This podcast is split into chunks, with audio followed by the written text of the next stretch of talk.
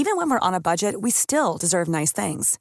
Quince is a place to scoop up stunning high-end goods for 50 to 80% less than similar brands. They have buttery soft cashmere sweaters starting at $50, luxurious Italian leather bags, and so much more. Plus, Quince only works with factories that use safe, ethical, and responsible manufacturing. Get the high-end goods you'll love without the high price tag with Quince. Go to quince.com/style for free shipping and 365-day returns. A lot can happen in three years, like a chatbot may be your new best friend. But what won't change? Needing health insurance. United Healthcare Tri Term Medical Plans, underwritten by Golden Rule Insurance Company, offer flexible, budget friendly coverage that lasts nearly three years in some states. Learn more at uh1.com. Millions of people have lost weight with personalized plans from Noom, like Evan, who can't stand salads and still lost 50 pounds. Salads, generally, for most people, are the easy button, right? For me, that wasn't an option. I never really was a salad guy. That's just not who I am. But Noom worked for me. Get your personalized plan today at Noom.com. Real Noom user compensated to provide their story. In four weeks, the typical Noom user can expect to lose one to two pounds per week. Individual results may vary.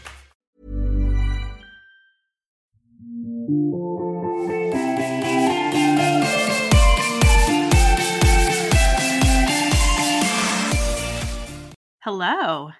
Hi. Welcome back to Old Millennials, a deep dive on shallow topics from the late 90s and 2000s.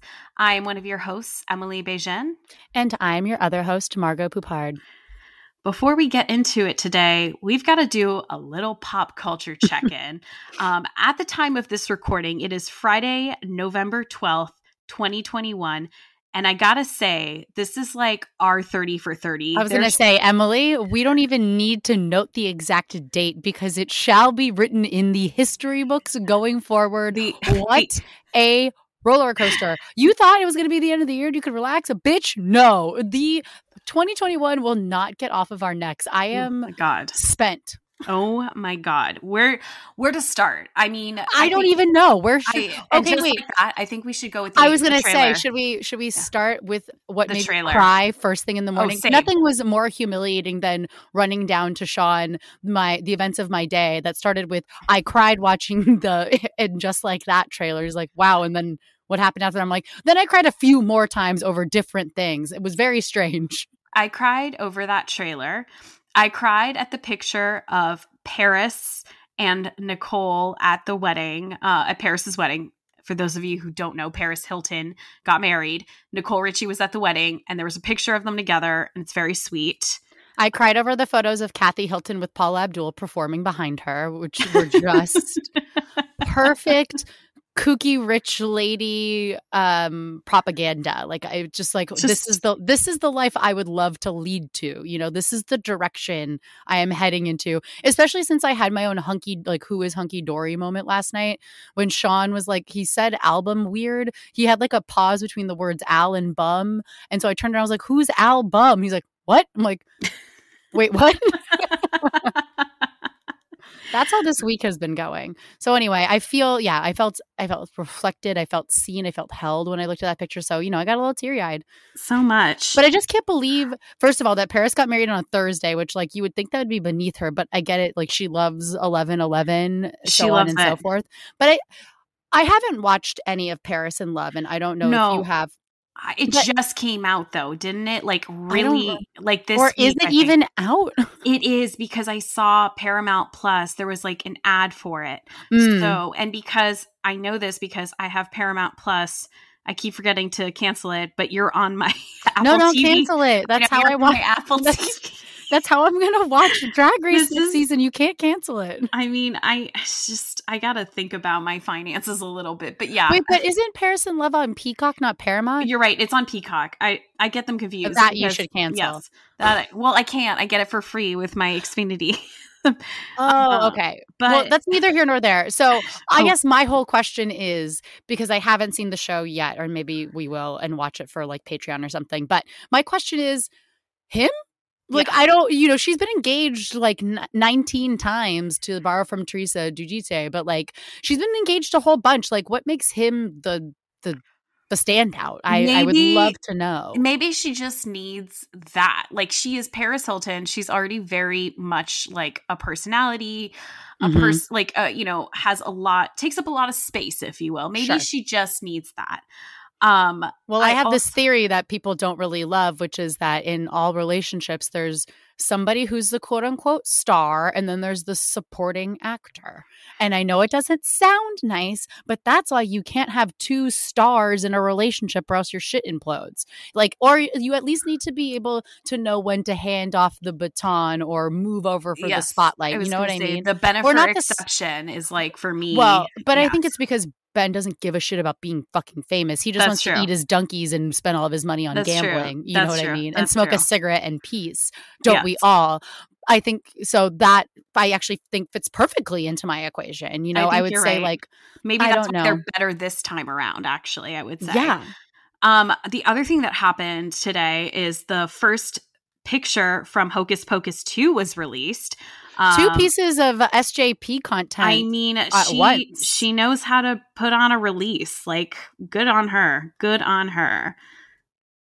What else do we have going on today? I'm just I was doing a quick Oh, scroll. Hello, Britney's conservatorship Oh my ended. god. How could I? Emily. How could I?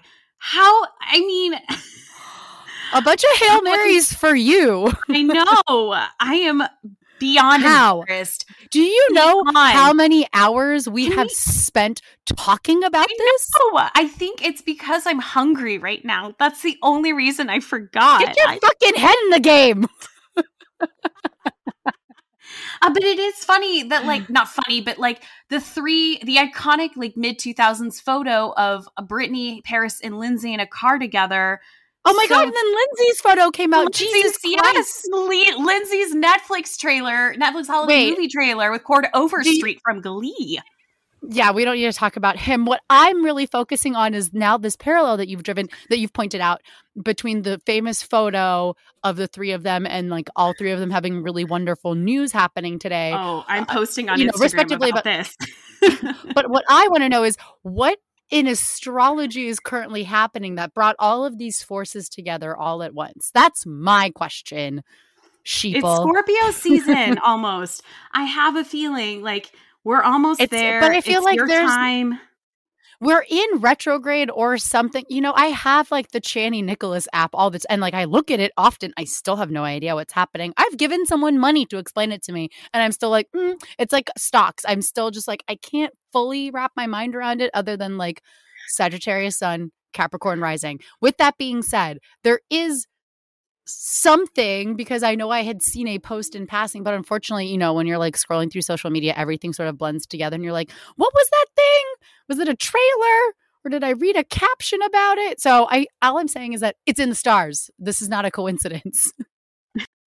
Get What a day. level. What a yeah. Oh, day. Oh, and there was also a well, yesterday there was the trailer for Real Houses of Orange County, plus the first five minutes of Real Housewives Ultimate Girls Trip, and both were excellent.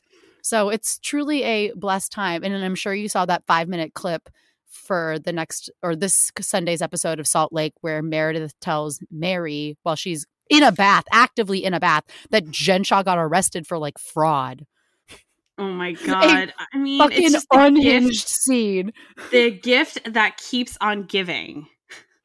all week mentally i've been at the beauty lab in laser parking lot that's all i gotta say Aren't we all 15 minute Botox spot? Like, nothing i would nothing would bring you more joy than, than to pull up into that parking spot Uh, well, to bring it back, I mean, I think it's great that we had a little like mo- moment in time there in the mid 2000s because we're taking it back a little bit today, uh, more specifically around 2001, 2002. For you, for me, we're in middle school, early high school. We're having feelings with a capital F. Emo bands are helping us get through the sadness and the heartbreak, but sometimes there are just too many dicks with crooked bangs on the dance floor. You need someone who's going to provide a feminist perspective, maybe accompanied with a guitar or a piano and some angsty lyrics. And today we're going to talk a little bit about that. We're going to talk about an acoustic duo, Miss Michelle Branch and Miss Vanessa Carlton. I don't know why I added the misses there.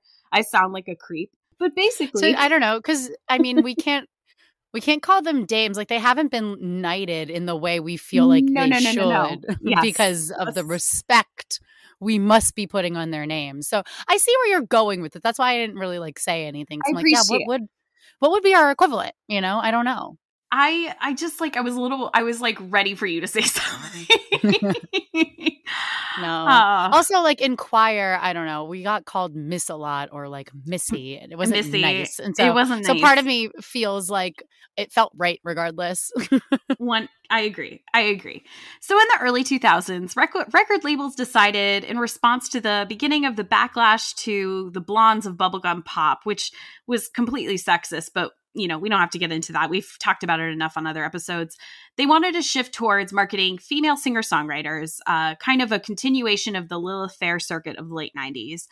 There seemed to be some surface level shift towards more authentic, quote, you know, quote unquote, authentic voices in music. But these mu- musicians, the ones we're talking about today, were still heavily controlled image wise by their record labels. Sadly, many of their hits have gone on to be like the best of that you hear on loudspeakers at CVS while you're shopping for tampons and allergy meds.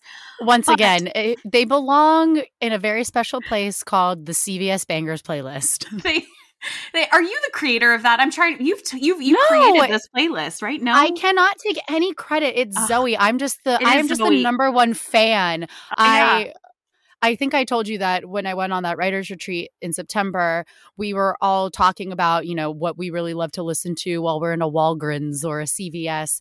And then I just drunkenly text always like, I need the playlist link ASAP. And like everybody lost their minds over like lower all lowercase matchbox 20. Or there was obviously Vanessa Carlton and two Michelle Branch songs on there. Ugh, so you not know. one but two. Thank you, Zoe, for putting that together. I know. Thank I've you for your service. Thank you for your service. Thank you for being a foot soldier for the cause. Um, I um, that, I mean, it's a great playlist. I, I I feel like we'll have to link to it at one point before we yeah, with her with her permission, we should with her permission. um, yes, yes, we should add it to the pantheon of old millennials playlists. one hundred percent. Before we get into it, were you into Vanessa Carlton and Michelle Branch? Did you own their CDs? I definitely owned Spirit Room, and I might have Mhm. had Hotel Paper, or maybe I had a burned copy. I don't remember if because I don't remember the cover for Hotel Paper as vividly as I do the Spirit Room. But I was a big Michelle Branch fan, and I would also blame her for why I asked for a guitar one year. Because I'm like, I'm gonna channel all of my feelings into a guitar. Yeah, and like. I think uh, when I realized that I couldn't have long nails and play guitar, I was like, okay, well, I'm over it. So that you got that was pick one. that was very short lived. But I really, I mean, I, I think Spirit Room still holds up today because I'll talk about it further in my Michelle Branch portion. But she re recorded the album um, just earlier this year for its 20th anniversary and it's it sounds even better now but it also she's doing the you know Taylor Swift impact um, doing some like special cuts or like different mixes on some of them, which I always find to be interesting and listening them back to back.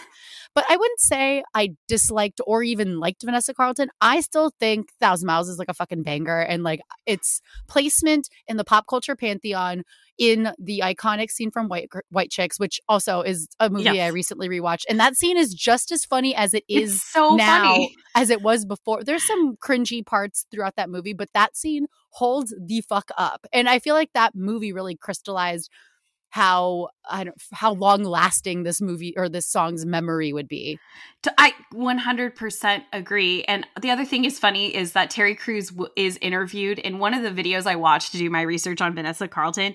They had a whole video, Vice put together a documentary about the song. And Terry Crews was, it was like a mini doc, like 20 minutes. But Terry Crews was interviewed for it because he's like, it's the song that changed my life. Like, it, it helped my acting career. Like, White Chicks made me a very famous person. Like, he very much credits that song in that scene. yeah, I I felt the part where they make up the words always gets me. I don't know when they like pass it to them, like, yeah, yeah, yeah. Like that's the one. that always gets me. But yeah, that song, it also, you know, of my heart, white chicks of my mind. Anytime I step into a pharmacy, I hear, I hear a Thousand Miles. I have one other question for you, which is Would you add any honorable mentions to this category of the early 2000s, you know, singer songwriter genre? Hmm. Well, I mean, we kind of talked about her already. Fefe Dobson is another sure. person that I kind of was thinking about when I went back and listened to Michelle Branch's discography.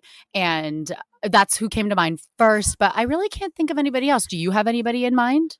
Um, so I definitely put Fefe in that category. A little bit Avril, like I know she was punk rock, but ultimately she was writing her own music. Um, and then I feel like there are a few others that had like a hit here, a hit there, like KT Tunstall or um, Anna Nalick. Like they each had like one song in the early to mid two thousands, and then their guy equivalents. I mean, I feel I feel like it might have been like Howie Day and Ryan Cabrera a little bit, like I might even go into Ashlee Simpson, but I think she's too pop for this. Um, yeah, because there are a couple people I can think of that I think actually maybe skew more pop and yes. not more singer songwriter. Because I would say the equivalence or the equivalent for me with Michelle Branch is definitely like Sheryl Crow. Like that's who she reminds me of the most. Right, right, right. That makes sense. And I don't know who else would be like that because then you know the next iteration of that would be like taylor swift honestly mm-hmm. so even though she skews more pop to now but you know she still started out with being a songwriter with her guitar so i feel like they have that in common yeah i'd agree i'd agree you want to get into it Oh, yeah. Let me start off with Michelle Jacquette de Severin Branch, who was born wow. July 2nd, 1983 in Sedona, Arizona. Her father is Irish and her mom is of Dutch, Indonesian, and French descent. Her maternal grandmother was held in a Japanese internment camp during World War II. And in a recent interview with Nylon that I'm going to be pulling out some quotes from, Branch talks about regretting not talking to her grandmother more about her experience in Japan, although it was very obviously hard for her to talk about it because when Michelle Branch ended up touring in Japan some years ago, she found herself visiting the places where her grandmother grew up and she wished that she had known more. And I thought that was just sort of a very interesting, lovely sentiment because yeah. she also in that interview talks a lot about being first generation and also being like the first mainstream pop singer songwriter that's Asian and that nobody really talks about that that much. That's very interesting you bring that up. I like I hadn't thought about that, but it's very true. I feel like they did a lot to kind of erase that identity from her. Um wow, yeah, I hadn't thought of that. I wouldn't say erase. I would just say that, and she talks about it too. She just never really, until she got older, because she was so young when she started, she never really thought about it. She thought that she was being um, not qualified in a certain area of female singers because she was a brunette and because she played guitar, right? She said that she loves pop music and she loves Britney Spears. She just can't dance. And that's not really like the kind of music that she is that into to sing for herself. So I found yeah. that to be really interesting because what she said was that later, well, not later, but like uh, in her tours overseas, specifically in Asia, people would come and see her for from miles around, from hours away, because they were so uh, impressed and elated to see somebody that looked kind of like them playing music on this scale it's like has this international pop stardom you know and so she talks a lot about that and how that made her realize how important it was for her to sort of put that like kind of more to the forefront versus just being like oh i'm just a brunette which mm. i found to be mm. interesting mm-hmm, mm-hmm. anyway back to her upbringing after the war, her grandmother moved from the Netherlands, where her mom was later born, to Arizona when her mom was five. So, beginning to sing at the age of three, Michelle Branch enrolled in voice lessons at Northern Arizona University when she was eight and received her first guitar on her 14th birthday. After she taught herself some chords, she composed her first song, Fallen, within a week of getting her guitar. And she initially attended Sedona Red Rock High School, but left in the last two years and decided to do homeschooling so she could focus on her music, which is what a lot of showbiz kids are wont to do. So between well, 83 is when she was born, but between, you know, let's say late 90s to the 2000s, this is her Broken Bracelet era, which is the name of her first album. Her parents were very, very supportive of her. They helped her book local gigs around Sedona, and they also funded Broken Bracelet, which completely sounds like an album title written by a 14 year old. Oh, yeah. Her set, yeah, right. But her set list at her gigs included a lot of cover songs by people that she really looked up to, like Sheryl Crow, Lisa Loeb, Jewel, and Fleetwood Mac. This is relevant because some of the producers that she will later work with on the Spirit Room had previously worked with a lot of these artists, which you know, firmly falls into the category of ask, believe, receive, baby. Play them and they shall come. In December of 99, she posted, okay, so this part, I'm just like, what? I didn't know that this was a thing. In December of 99, she posted two of her songs to the Rolling Stone website, which, like, I assume, What? right? I assume they had some sort of whatever the equivalent of Discord was in 99 uh, as a part of the website, Mhm. maybe. Like, um, what am I thinking of? Like a message board since this was 99. Um, Yeah. A- but it just hearing that I had, I guess I just like don't have a ton of context to what Rolling Stone was doing on a website in 99. So that was sort of odd. It was an odd way to discover somebody because when, after she posted those two songs, both Hanson and former, former Rolling Stone writer turned record producer Jeff Rabhan eventually decided to sign her and it led to two gigs of her opening for Hanson in 2000 and in June of 2000, an indie record label, Twin Dragon, released Broken Bracelet, which ended up being a compilation of songs that she wrote starting when she was 14 and covers. And the title, Broken Bracelet, was inspired by a bracelet that Jewel made that was then given. To, this is the like longest name salad I've ever said in my life. Jewel made this bracelet. This bracelet was then given to Michelle Branch by Steve Poltz, who is like a touring musician at a Lisa Loeb concert. Oh And my Pol- God. and Talk about like a Lilith Fair baton. I'm telling you, it's like I'm like climbing up a shitty rope. Like I'm just like, who? And then what? And then you're giving her where? And then so anyway, Poltz then tells Branch that when it breaks, she'll be famous. So that's why it's called Broken Bracelet. The recordings, unfortunately, though, were destroyed in the Nashville floods in May of 2010. So maybe she'll re-record that. That's Mm. that could be a fun project. Anyway, on a lighter note, between 2001 and 2005, she will release The Spirit Room and Hotel Paper. Michelle in 2001 signs a record deal with Maverick Records and begins working with John Shanks to produce her first album and major label debut. The Spirit Room was released on uh, in August of 2001 and she had the good fortune of a fairly hands-off record label, which is kind of unheard of for new artists because by the time the label asked to hear some songs, she and Shanks had basically already finished the album. So that's why it was like such a quick turnaround time from getting signed to the album kind of coming out. The lead mm, single. Mm-hmm. Everywhere was a huge commercial success. And when she went to go on TRL for the first time, it was the first time it was hitting number four. And then she would later go on to win the 2002 VMA Viewer Choice Award. Everywhere was later followed by All You Wanted and Goodbye to You. Thanks to her instant mainstream success, The Spirit Room went double platinum, selling over 2 million copies. Branch would also be nominated for two Grammys in 2002 Best New Artist, which she'd lose to Norah Jones, but she would win Best Pop Collaboration for the work that she does on a Santana song called The Game of Love, which I don't remember that song. Do you? Yes, it's on Okay. the Santana album that followed Supernatural, and it's actually written Aha. by written by Greg Alexander, who was the lead singer of the New Radicals. Fun fact. Thank you. I had all those facts in there, but I cut them because I was like, whatever. but I'm glad that you mentioned them. So I was like, is this important? I don't know. Um, her second album, Hotel Paper, named for the paper that she predominantly would write her songs on, was released in 2003 and debuted at number two on the Billboard 200, as well as went certified platinum in the first week for selling over a million copies. Despite mixed reviews, her lead single, Are You Happy Now, was another commercial success and led to another Grammy nomination for Best Female Rock Vocal Performance, but she lost that to Pink. Unfortunately, though, her subsequent singles, Breathe, which is good, and Till I Get Over You, which is also good, didn't see the same level of success. So she started, no pun intended, branching out to TV. She appeared on Buffy, American Dreams, and Charmed. In June of 2004, she hosted MTV's Faking the Video with Nicola Shea and JC Chasez. She also appeared in the Rob Schneider vehicle, The Hot Chick. Also in 2004, she married her bass player Teddy Landau and welcomed her daughter that following summer. Between 2005 and 2007, she would be a part of a band known as the Wreckers. In July of 2005, she began collaborating with her backup singer slash friend Jessica Harp, initially known as the Cass County Homewreckers, a joke made by Branch's husband, which is a huge like that you know that fa- that emoji face where he has like a squiggly mouth and you're just like, like yeah, yeah. I'm Sandra, and I'm just the professional your small business was looking for. But you didn't hire me because you didn't use LinkedIn jobs. LinkedIn has professionals you can't find anywhere else, including those who aren't actively looking for a new job but might be open to the perfect role, like me.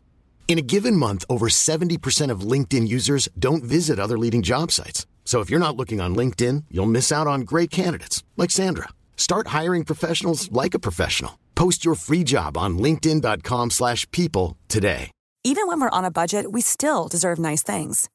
Quince is a place to scoop up stunning high-end goods for 50 to 80% less than similar brands. They have buttery soft cashmere sweaters starting at $50, luxurious Italian leather bags, and so much more. Plus, Quince only works with factories that use safe, ethical, and responsible manufacturing. Get the high-end goods you'll love without the high price tag with Quince. Go to quince.com slash style for free shipping and 365-day returns. The face I'm making. Yes. So, they, but they edited it down to just the Wreckers. Their album attempted to combine their respective genres, pop, rock, and country. It was initially slated for a June 2005 release, but then was obviously delayed because Branch was pregnant and postpartum. The duo's first single, Leave the Pieces, was released in February of 2006, while their album Stand Still Look Pretty was released later that year in May. I love that song, by the way. I pretty sure I did it in an a cappella group in college. It is a good song. I like Yes. the Wreckers. I actually really hadn't revisited them in a long time. I think I maybe had given the album one listen through, like back when it came out, and then kind of forgot about it. But in going back today, I was like, oh, these are good songs. They're very, I mean, especially now with like a Kacey Musgrave sort of You're right. Mhm. resurgence. I'm like, uh, or like the Chicks too. It's sort of, you know, it's that, it's country pop, right? Like, Right. that's what it is. Anyway, also during this time, she contributed to Santana's album All That I Am with the song I'm Feeling You. She also made guest appearances on One Tree Hill. The group was nominated for a 2006 CMA Award for Vocal Duo of the Year and for a Grammy for Best Country Performance by a Duo for the song Leave the Pieces in December 2006. Stand Still, Look Pretty was certified gold, and they sold just shy of a million copies as of March of 2009. But the Wreckers would split in 2007, and after that, Michelle Branch would sell her, Calab- her Calabasas home and moved to Nashville, Tennessee. And now kind of comes this, and this is the time period of her career that really reminds me of Fefe Dobson. It's this this time where there's just she's making a bunch of music, but none of it really ever sees the light of day. So post Wreckers breakup, Branch wrote an unreleased song for Mandy Moore's 2007 album Wild Hope, also a great album. Mhm. She also wrote Together for the Sisterhood of the Traveling Pants 2. And that song would later go on to be featured in the final song ever played in the CBS long running soap opera Guiding Light.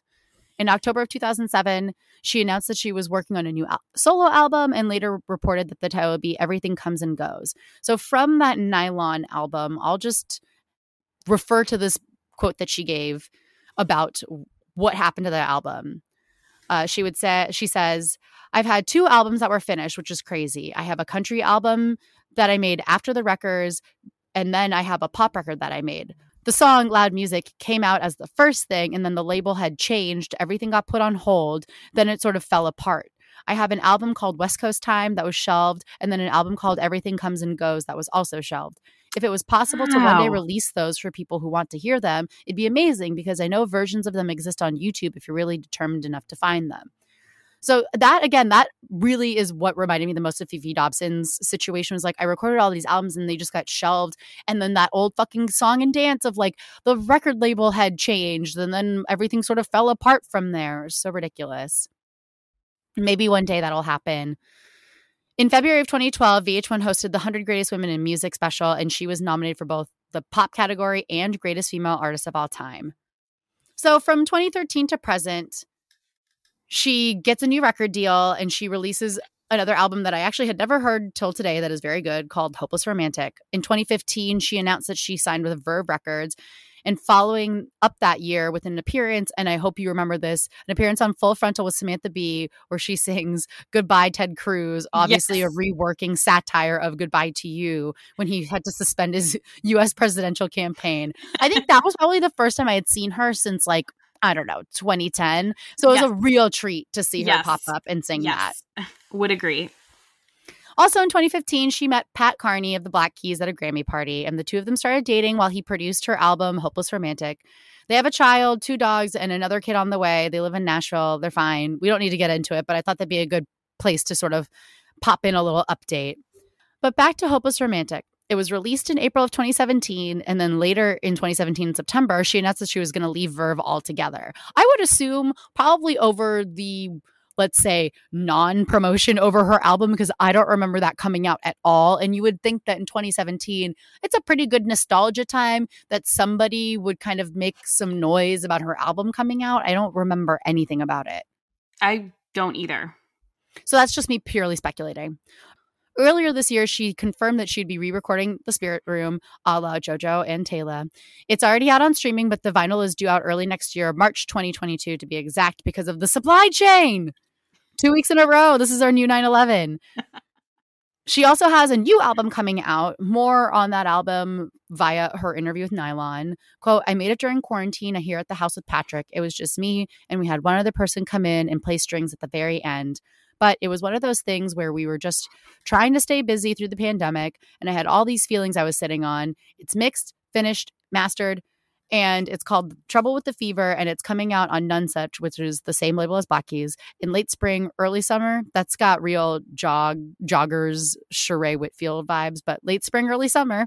I'm so excited that I have that to look forward to.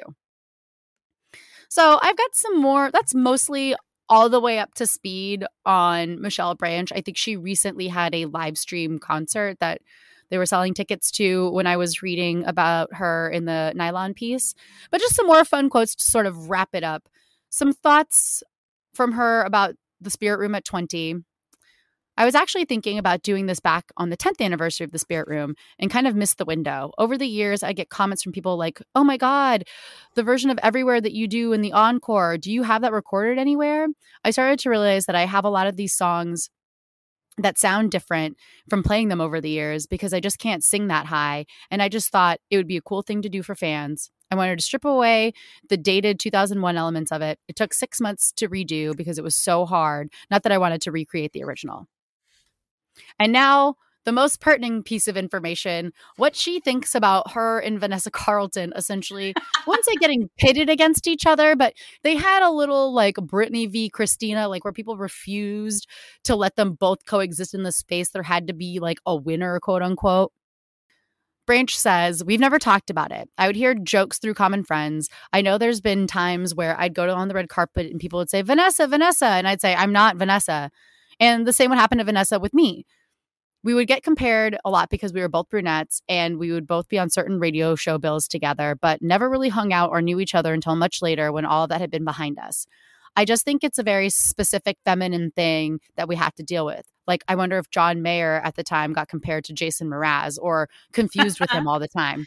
People were so quick to be like, You're the anti Britney. And I was like, I'm a teenage girl. I fucking love those songs. I can't dance like Britney, but I'm not anti if you think back to 2001, the tabloids really hadn't hit yet. There wasn't really much as far as gossip. So maybe that was just the beginning of it all. I just found that to be very interesting and funny. But that is Michelle Jacquet DeSevren Branch Carney. I think you brought up the right thing, which is just like these two people, Vanessa Carlton and Michelle Branch, never saw themselves as like better than or anything like that when it came to Britney or any other like blonde pop singer at the time. I think labels just were trying to, you know, make an image, create an image that would sell, and to have them be pitted as the anti Britney, the anti Christina was going to sell records for a short period of time. Um, it's also interesting how they both have fought for to kind of have their own voices no pun intended um in terms of being able to like have a say in their image and what gets put out there what their content of the material is. Um, vanessa carlton's really interesting because she struggled with that a lot during her time at a&m records. But i'll get into that now um, with vanessa carlton whose middle name i don't have on me. Let me just check that. Vanessa lee carlton. So Vanessa Lee Carlton was born August 16th, 1980, in Milford, Pennsylvania. Her dad is a pilot. Her mom is a music teacher and a pianist, where this is how she starts playing piano. She grew up super immersed in the arts. So she's singing, she was playing piano from a very, very young age, like two or three, and then dancing. She was so serious about dance that she actually enrolled in the School of American Ballet at the age of 14. So she was living center stage in real life she actually struggled with a lot of pressure over there. She had depression and she actually had uh, an eating disorder, uh, both of which she would overcome. But her anxiety over all of this uh, caused her to skip a lot of classes. And really, she found solace in finding a piano in one of the dance rooms and began playing it all the time to help deal with everything. Eventually, she would go to Columbia for a year, but would drop out to begin focusing on her music. So she would work at a restaurant while trying to get a record deal, playing open mic nights and such. She would eventually meet songwriter and producer Peter Zizzo through singer songwriter circles. He's a heavy in the music industry, and you know how much we love a good list here. So here are some of the artists he has written for J Lo, Avril Lavigne, Donna Summer, Diana Ross, Clay Aiken, and our queen Celine Dion. In fact, he's written a ton for her, including the song Love is on the Way, which was also recorded by Billy Porter for the first Wives Club soundtrack, which has hmm. an iconic key change. Great song. So, anyway, Zizzo and Vanessa Carlton team up to put together a demo about a month after she met him, and then they begin shopping it super quickly. So much so that she is signed three months after finishing the demo by Jimmy Iovine at A&M Records. They begin work on her original debut, which was then called Rinse and was never actually released. Many of those songs would end up reworked on her actual debut album, Be Not Nobody. The experience at A&M was not great for Vanessa Carlton. She had gotten what she wanted, but her image was very controlled by the A&R guy that had been assigned to her at the label. She felt super uncomfortable with him. Like she talked about it in this Vice documentary. Um, she felt like kind of creeped out by him. So she decided against her then manager's wishes to talk to Jimmy Iovine about it. And Iovine was like, that's fine. Um, and he ends up connecting her with Ron Fair. And the reason for that is Ron Fair absolutely falls in love with her demo. Um, Ron Fair, we've talked about on this podcast before, was responsible for Christina Aguilera, worked with, actually worked with Wild Orchid, who we've talked about on this podcast. Oh, yes. And married one of the members. So, oh, uh, okay. Yeah, I, a bit of an age difference. Yeah, definitely, definitely not a first marriage. Um, well, look, Michelle Branch and her first husband had quite an age difference. He was yes. born in '68, and she was born in '83. I was like, oh boy. The, you know, it's At funny. Least- it sounded like an amicable divorce, so I will not disparage anybody. But yeah, I was like, that's that's the difference.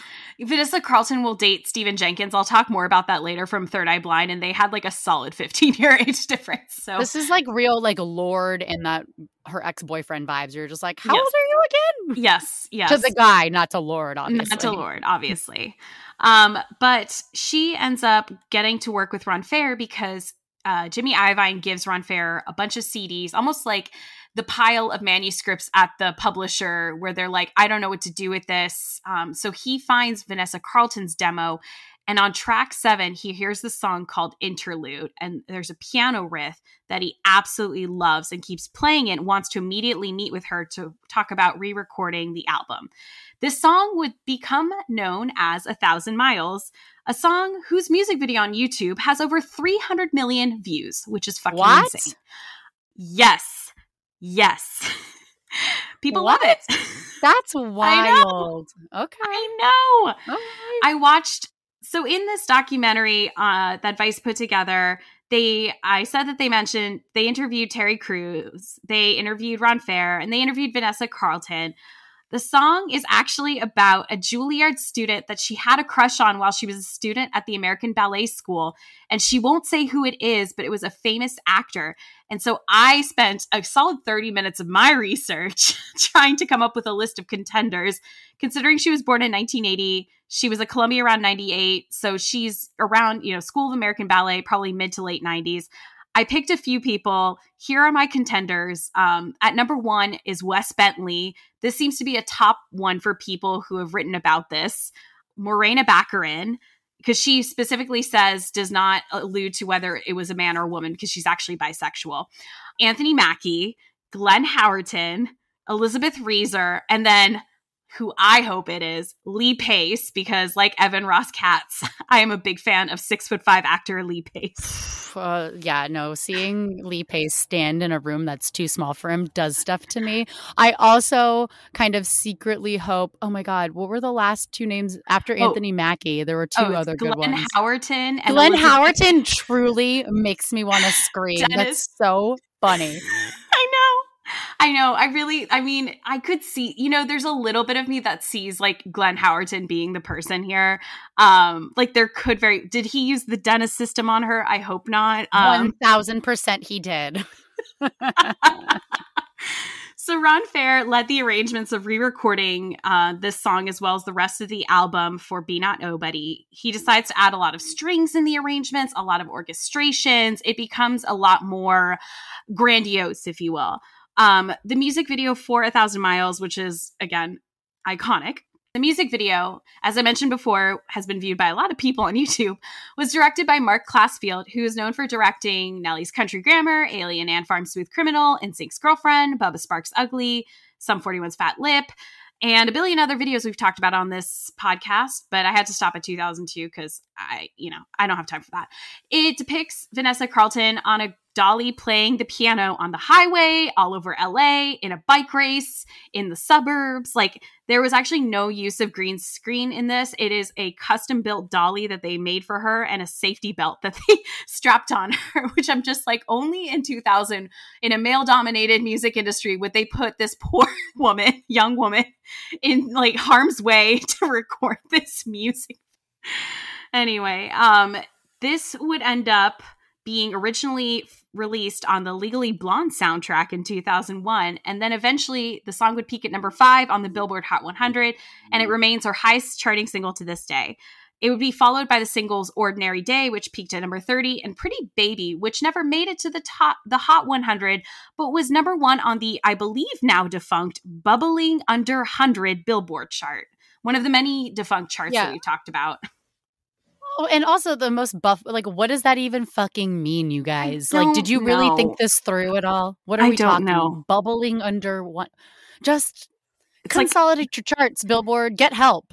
get help get help the album be not nobody would re- be released on april 30th 2002 gone on to sell over 2.3 million albums a thousand miles would become the sixth most played song of the year garnered grammy award nominations for record of the year song of the, song of the year and best instrumental arrangement accompanying vocalists again a grammy category that i'm not really sure if it exists anymore but anyway her second album, Harmonium, was released on November of 2004 and features the single White Houses. And this single was a huge departure from her previous material that was very CVS friendly. This one references sex and losing your virginity, and it was a prime example of the more mature themes that would come up on her second album. And the song features actually features acoustic guitar from fucking Lindsey Buckingham of Fleetwood Mac. There's a lot of Fleetwood Mac connections in this episode. I, I have another one later, which you'll enjoy. Um, because I think I'm pretty sure Michelle Branch and Stevie Nicks are buddies. Like, anyway, Lindsey Buckingham was in a recording, uh, was recording in the same building, and he was like, "Yeah, I'll play a little something on this track." After he met the album's producer, who was none other than her then boyfriend Stephen Jenkins from Third Eye Blind. Vanessa Carlton met him, and they began dating when they were touring together in 2002, and that's when the two of them decided to work together on this album. He is 16 years her senior, as I mentioned earlier, so she was dating him in her early 20s. The album was not very label supported. They were not happy with the mature themes, and they did not, as a result, do a whole lot to market it or promote it. So A&M didn't push for more airplay on this one White Houses, which was in fact the only single they released. And Ron Fair did not get to control this album, so they were just like not backing it. It had some critical acclaim, but it sold about 200 or 300,000 copies. So I, like 20% of what she had sold in the last uh, for her last album. And eventually vanessa carlton ends up leaving a&m records because she saw that she was just never going to have much control with her music if she stayed. She'll follow harmonium with heroes and thieves in 2007 which was greatly inspired by her breakup from stephen jenkins. And she actually collaborated heavily with linda perry on this album and perry served as a producer on the album. And it's kind of funny because she ends up having a couple of parallels with Christina Aguilera in terms of who she works with, um, because Ron Fair discovered Christina Aguilera and very much like produced her first album. And same with Vanessa Carlton. And then later, Stripped, Aguilera's second album is produced or heavily written by Linda Perry. And then obviously in Vanessa Carlton's career, she ends up working with her later. In terms of what is like an epilogue here, because really Vanessa Carlton is kind of just since then released music every couple of years. She plays a lot of small venues. She's even gone on to be on Broadway. She starred as Carole King in the musical Beautiful.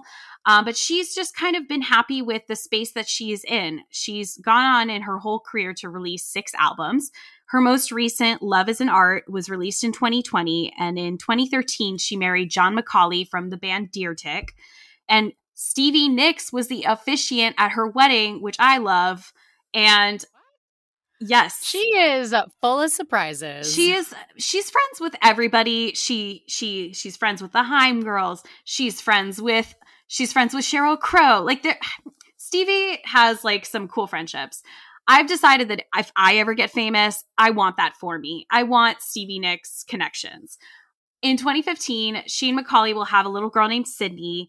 And over time, the last couple of years, I feel like she's had a little bit of a renaissance between this Vice video and then also a very interesting Architectural Digest open door video tour that I watched all the way through. It is the embodiment of chaotic good, and I kind of love it.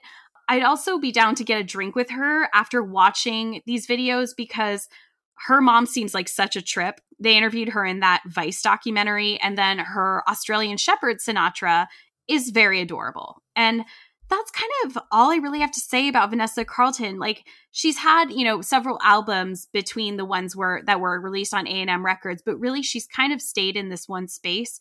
It's a, it's a little different than Michelle Branch, but um, I like seeing that she is continuing to release music and I also think it's funny that she ends up marrying a guy in a group that, you know, is quote unquote indie kind of like you know, Michelle Branch and Patrick Carney. It's a it's an interesting twist that's really all I have on Vanessa Carlton.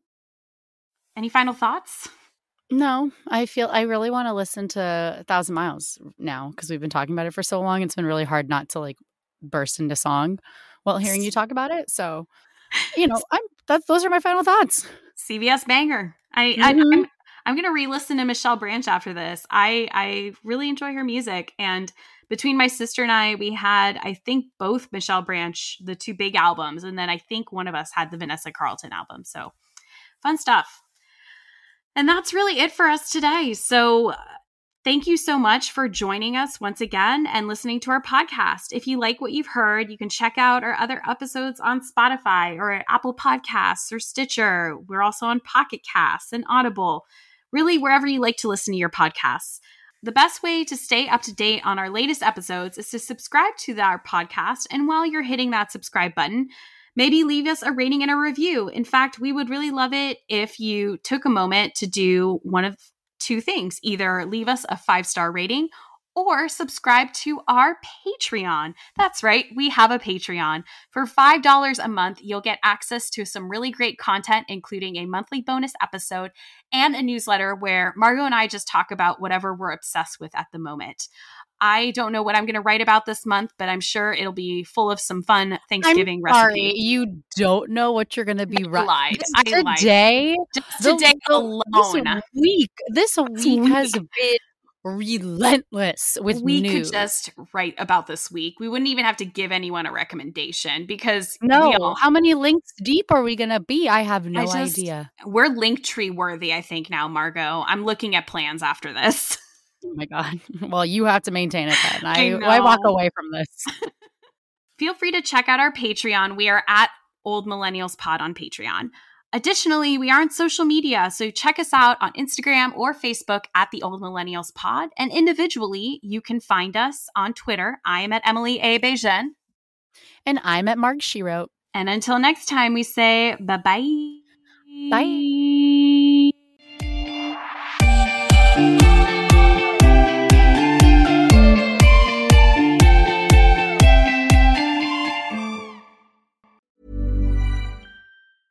Even when we're on a budget, we still deserve nice things. Quince is a place to scoop up stunning high-end goods for 50 to 80% less than similar brands. They have buttery soft cashmere sweaters starting at $50, luxurious Italian leather bags, and so much more. Plus, Quince only works with factories that use safe, ethical, and responsible manufacturing. Get the high-end goods you'll love without the high price tag with Quince. Go to quince.com/style for free shipping and 365-day returns. If you're looking for plump lips that last, you need to know about Juvederm lip fillers. With Juvederm Volbella XC and Juvederm Ultra XC, your lip look, whether it's subtle or bold, can last up to one full year with optimal treatment and no additional maintenance. Find a licensed specialist and see if it's right for you at juvederm.com today. That's J U V E D E R M.com. Add fullness to lips in adults over 21 with Juvederm Volbella XC or Juvederm Ultra XC. Do not use if you have severe allergies or a history of severe allergic reactions, or if you're allergic to lidocaine or the proteins used in Juvederm. Tell your doctor if you have a history of scarring or taking medicines that decrease the body's immune response or that can prolong bleeding. Common side effects include injection site redness, swelling, pain, tenderness, firmness, lumps, bumps, bruising, discoloration, or itching. As with all fillers, there's a rare risk of unintentional injection into a blood vessel, which can cause vision abnormalities, blindness, stroke, temporary scabs, or scarring. For full important safety information, visit juvederm.com.